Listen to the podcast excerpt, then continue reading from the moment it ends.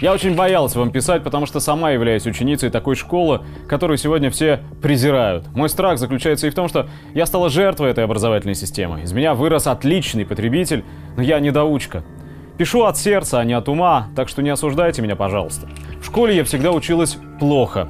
Конфликты с учениками и учителями только подстегивали ситуацию.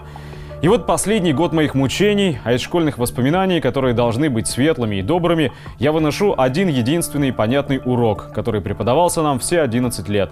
Каждый сам за себя.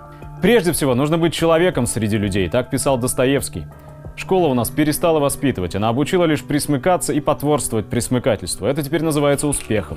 Главное создать имидж для учителя, а за его спиной можно вытворять все, что угодно. Выпивать, унижать, обманывать. Главное в стенах школы вести себя более-менее сдержанно и делать все, что тебе скажут. Обязательно нужно на отлично решать тесты, успевать быстро вбить нужный вопрос в поисковую строку или прилично отстегивать за репетиторство.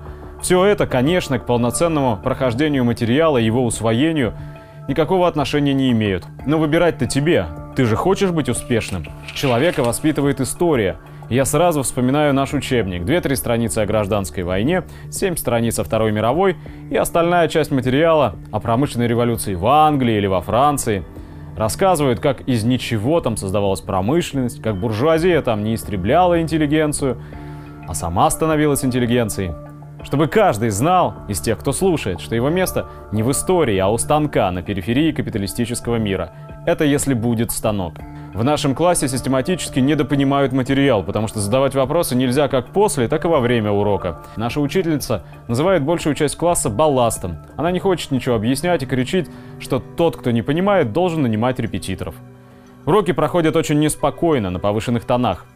Физики, как и химии, в школе почти нет – не предусмотрено программой. Так говорит сам директор, пожимая плечами, хотя он знает, что категорически не хватает этих уроков для полноценного освоения материала. Так как я учусь в гимназии, у нас очень много детей богатых родителей, и каждый год моя школа надевает лицемерную маску благочестия и рассказывает, как наши ребята поступают в столичные вузы, забывая о том, что своим рейтингом школа обязана родителям, которые могут платить огромные деньги за учебу их чадушек. Самое главное, я так и не научилась по-настоящему любить, дружить, помогать слабым и защищать справедливость. Я не знаю математики и физики, а следовательно, нет у меня и системного взгляда на мир, а логическое мышление находится в зачаточном состоянии. Задумываясь о будущем, иногда я плачу, потому что у меня никогда, наверное, не будет любящей семьи, ведь я пока так и не сумела стать человеком.